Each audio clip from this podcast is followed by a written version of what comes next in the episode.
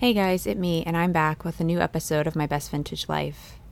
It's obviously been a rough string of days and weeks since the last time I recorded, and I wasn't quite sure if I was going to record for this week. We are due for a new episode, and I spoke with a friend about an idea I had, and she said I should 100% pursue it because it would be a great educational opportunity for my listeners.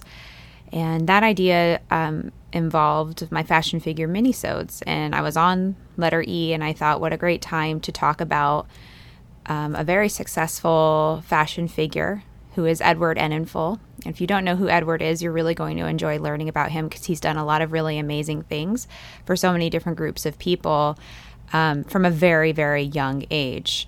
And I loved learning. I knew a decent amount about him, but I learned even more while researching for this episode.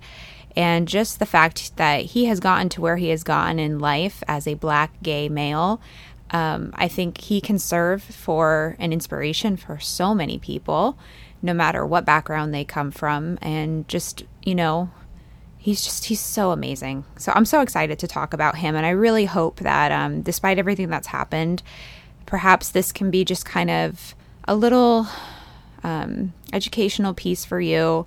We're talking about an inspiring person, and I really hope to bring just a little bit of light into your day or into your week whenever you do end up listening to this episode. So I'm here to bring some positivity and to really give you someone to look up to in terms of a fashion career or any career in general. So let's talk about Edward. Edward was born in 1972 in Ghana. Pretty big family. They emigrated to London, and he is one of six children. And one of the first times he ever had any sort of fashion inspiration was watching his mother's work. She was a seamstress, and she made clothes for a lot of her British African friends. So he was really inspired by both the sewing and the colors and the fabrics used. So what I really love about Edward is he was in London, or just, you know, existing in general in a time when these beautiful serendipitous moments happened more often than I feel like they do today in terms of how he was discovered. I feel like today with social media, it's much easier to get your name, your face, your brand, whatever you're about. It's easier to get your self out there, but you have to realize this was in a time when none of that existed. So how he got discovered, he was actually on a train, just a train in London, and he was seen by someone. This was at age 16, someone named Simon Foxton. Simon Foxton is a really famous British fashion stylist. So he noticed him, thought he had an interesting look.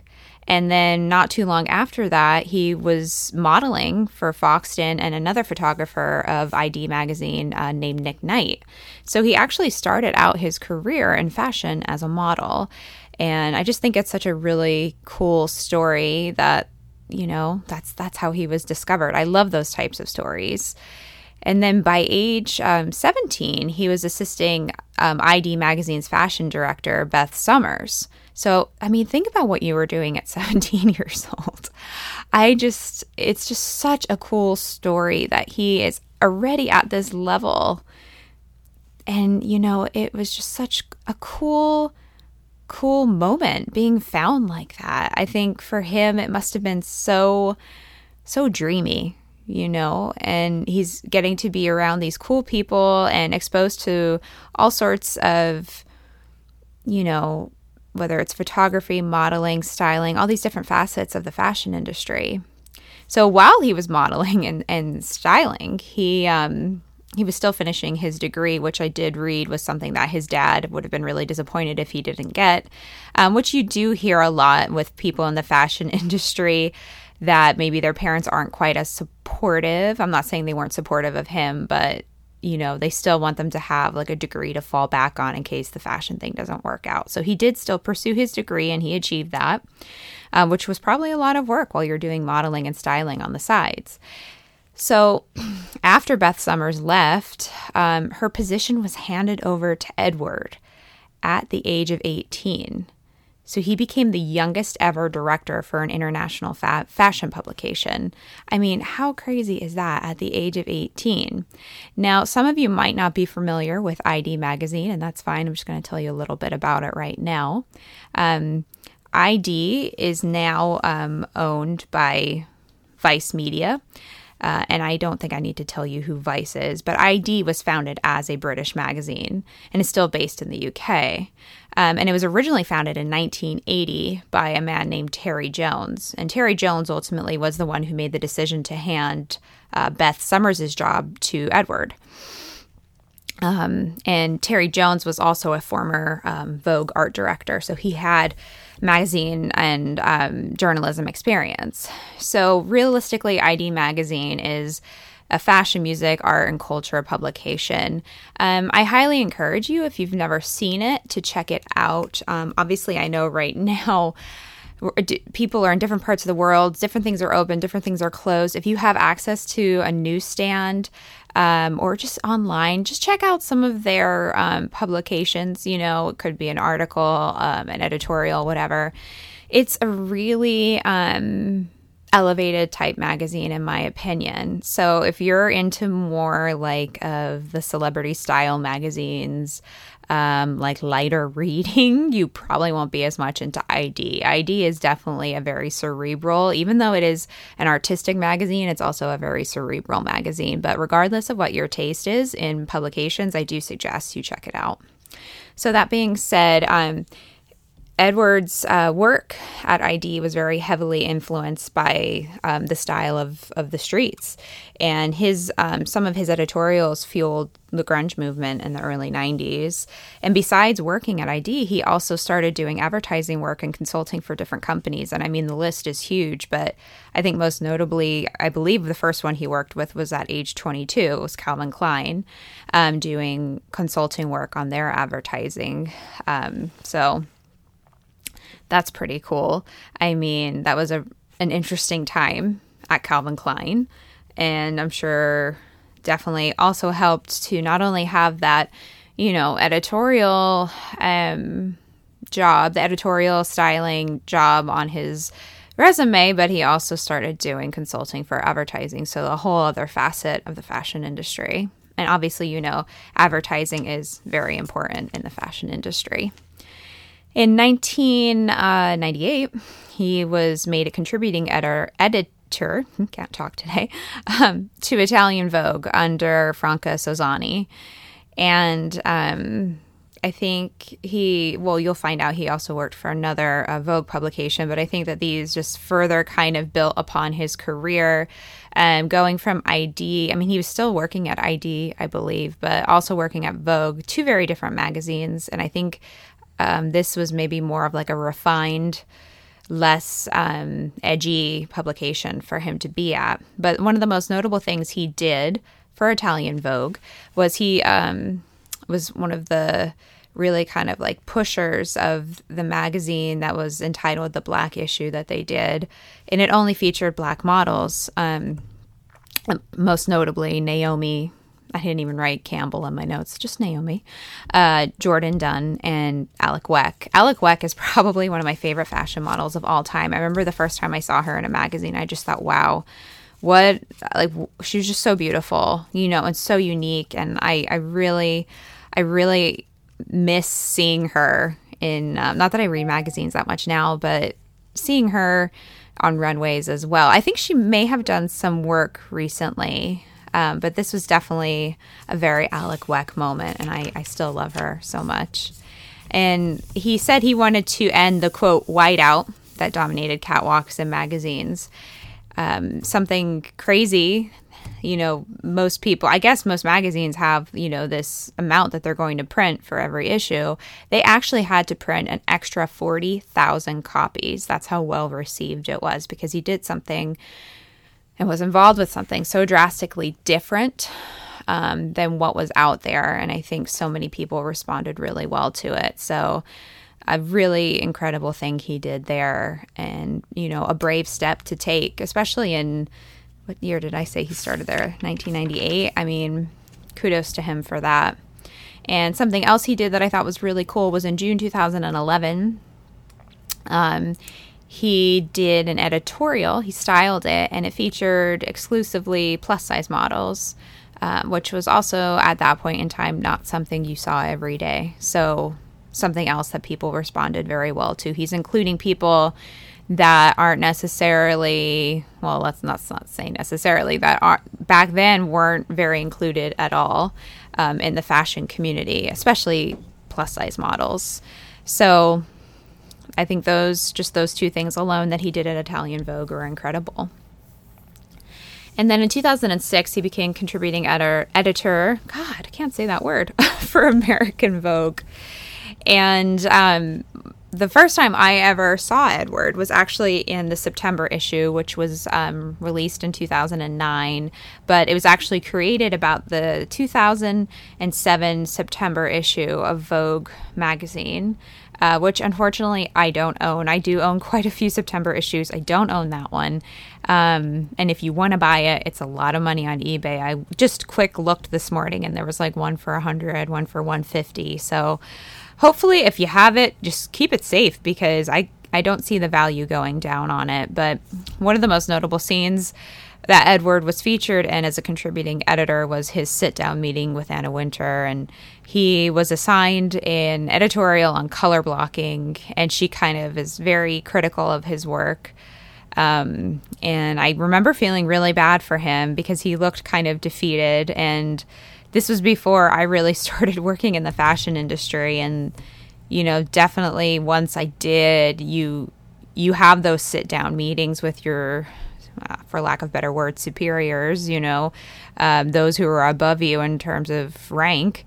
And you have some of those meetings where you feel really defeated and crushed. And looking back now in retrospect, I can say, yeah, those moments suck. But they are also moments of growth. And I love that Grace Coddington, who I'm sure most of you know, is very comforting and like motherly to him about it, you know, and kind of gives him some pep talk. And, you know, he pushes through. And I have read that Anna Wintour was very excited about him being given the contributing editor post. And just, I mean, being honest, she's critical of pretty much everyone. So I think... you know, he found that out pretty quickly and kind of just kept chugging on and doing the work he was doing for American Vogue. And then in 2011, he left his roles both at i-D and the two different Vogues he was working for, Italian and American Vogue. And he joined W Magazine as their fashion and style director. So W Magazine at that point in time was hurting really bad because we were in post-recession times.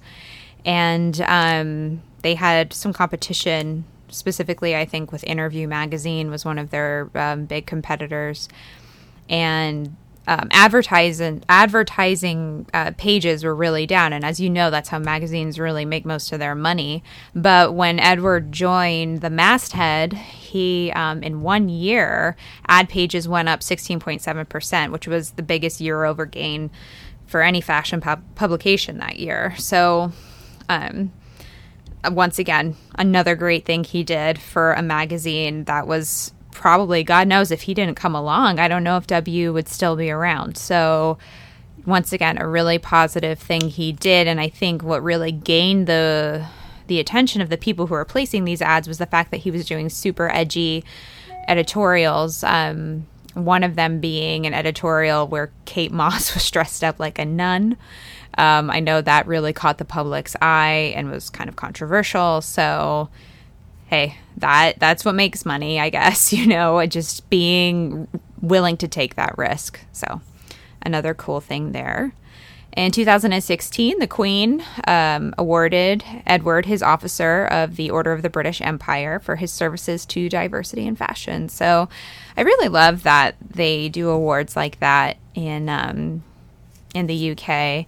You know, we have the Council of Fashion Designers of America here, and they give out awards. But I kind of like that the government is tied into it over there versus like, in America, we have this like fashion entity. So and if you ever watch some of the award ceremonies that the Queen does, and sometimes it's not the Queen, it might be Prince Charles or Prince William. But you know, they bestow these awards on some really cool people that cover so many different fields, whether it's fashion, music, healthcare, you know, it's just cultural positions, just so many different people that are awarded for their good services. So I really admire that about the UK for sure.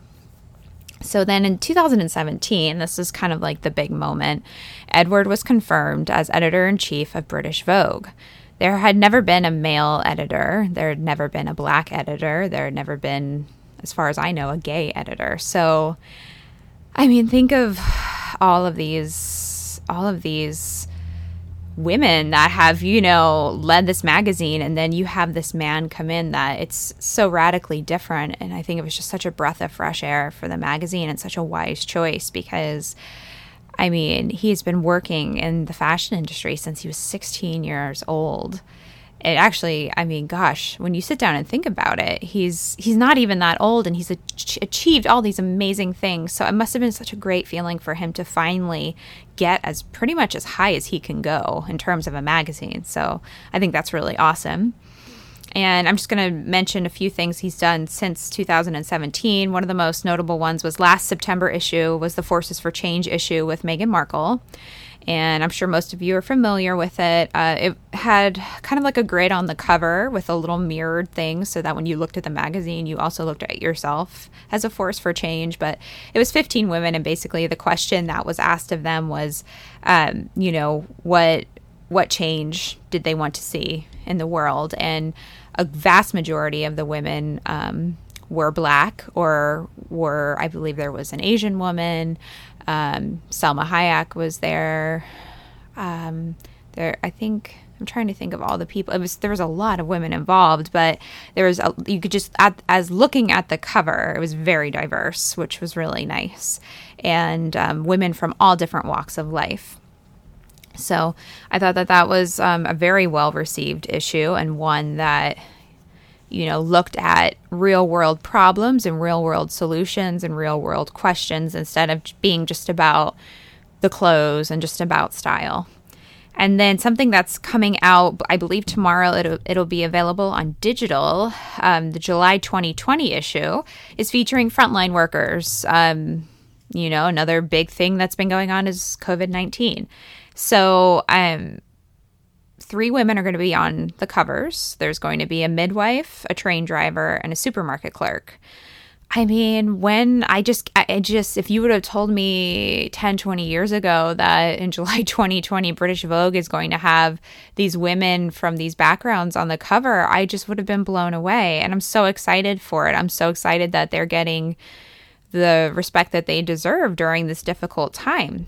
And two of those women are black. So really, really awesome, I think, to feature real women on the cover once again. And these women, you know, I mean, they're not famous. They're just everyday women that have put their lives and the health of both themselves and their families at risk, you know, doing their job basically every day that they have to do to support themselves. So I think it's a really, really awesome thing that he did there. And then one other notable thing that I kind of last minute didn't know is in June 2020, he featured Judi Dench on the cover. She's 85 now, Dame Judi Dench, and she's the oldest person ever to be on the cover of British Vogue. And I think it's calling out another issue, which is aging. No matter what color your skin is, you know, aging has always been a touchy subject in the fashion industry, and, you know, especially in a very shallow industry. And now we're looking at women like Judi Dench and saying she's beautiful. She's 85 years old and she's beautiful. She looks great. Let's celebrate her age. You know, let's not look at it as a deterrent to not put her on the magazine. Let's put her where everyone can see her. So I thought that was also something really cool. And you know, obviously another issue in the fashion industry is ageism. And if you guys want to check out, the one last thing I wanted to call out is just a few days ago, I believe it was on Monday, Edward wrote an online article. Mostly like the theme of it is that racism is a global issue. So I am going to link to that in my bio. And you know, that way you guys can read it. It was just really good. I mean, I haven't read the whole thing yet, but I kind of just skimmed through and read a few paragraphs, and I think what he was saying was really, really important. You know, he called out the fact that for a black man, he is definitely, you know, living a great life in terms of finance and success, but at the same time, you know, despite the fact that he walks out the door as editor-in-chief of British Vogue, he still has a fear, you know, because of the color of his skin. And I thought that that was really something interesting to call out and something good to call out. So I'll definitely link to that in my bio. That's all I really have to say about Edward. I shouldn't say that's all. I mean, gosh, he really makes me feel, you know, motivated because he's just so successful and really just seems like a sweetheart. You know, I've watched some videos of him talking to people, and he's very, soft-spoken and warm, and I like that about him. You don't necessarily get that from all fashion editors, that's for sure, so kudos to him for that as well. You know, and I really hope you enjoyed learning about Edward, and if there are any members of the fashion community, fashion figures, they don't have to be models or designers, they could be anyone working in fashion, if there's anyone that you feel I should talk about in the future, next letter will be F. If there's anybody that specifically that you would like to hear about, please let me know. I'm always open to, you know, your opinions there. And I have been trying on my social media on Instagram in my stories to just kind of keep featuring. The other day I posted, it was a list of black owned vintage businesses. I thought that one was really great. It was an Instagram post, and basically in the comments, people had tagged all these black owned vintage businesses. And I was so excited for that because I was desperately trying to find something. I thought, God, there has to be a list out there somewhere. And I did eventually find it. But, you know, just trying to support as many black-owned businesses as I can, and kind of, you know, trying to put educational posts and pieces out there for you guys that other people have created, just for you to learn more. And I'm trying to do as much as I can, or as much as I feel that I'm able to do with my level of knowledge. So I really hope that you found this episode on Edward Enninful educational. And I hope you all give your loved ones a hug. And, you know, obviously we're still dealing with COVID as well right now. It's been a really rough few months. 2020 has been a bear. So just try and stay positive, guys, and do what you can to help in your community. And stay safe, stay sane, stay healthy, and don't be basic. I'll talk to you soon, guys. Bye.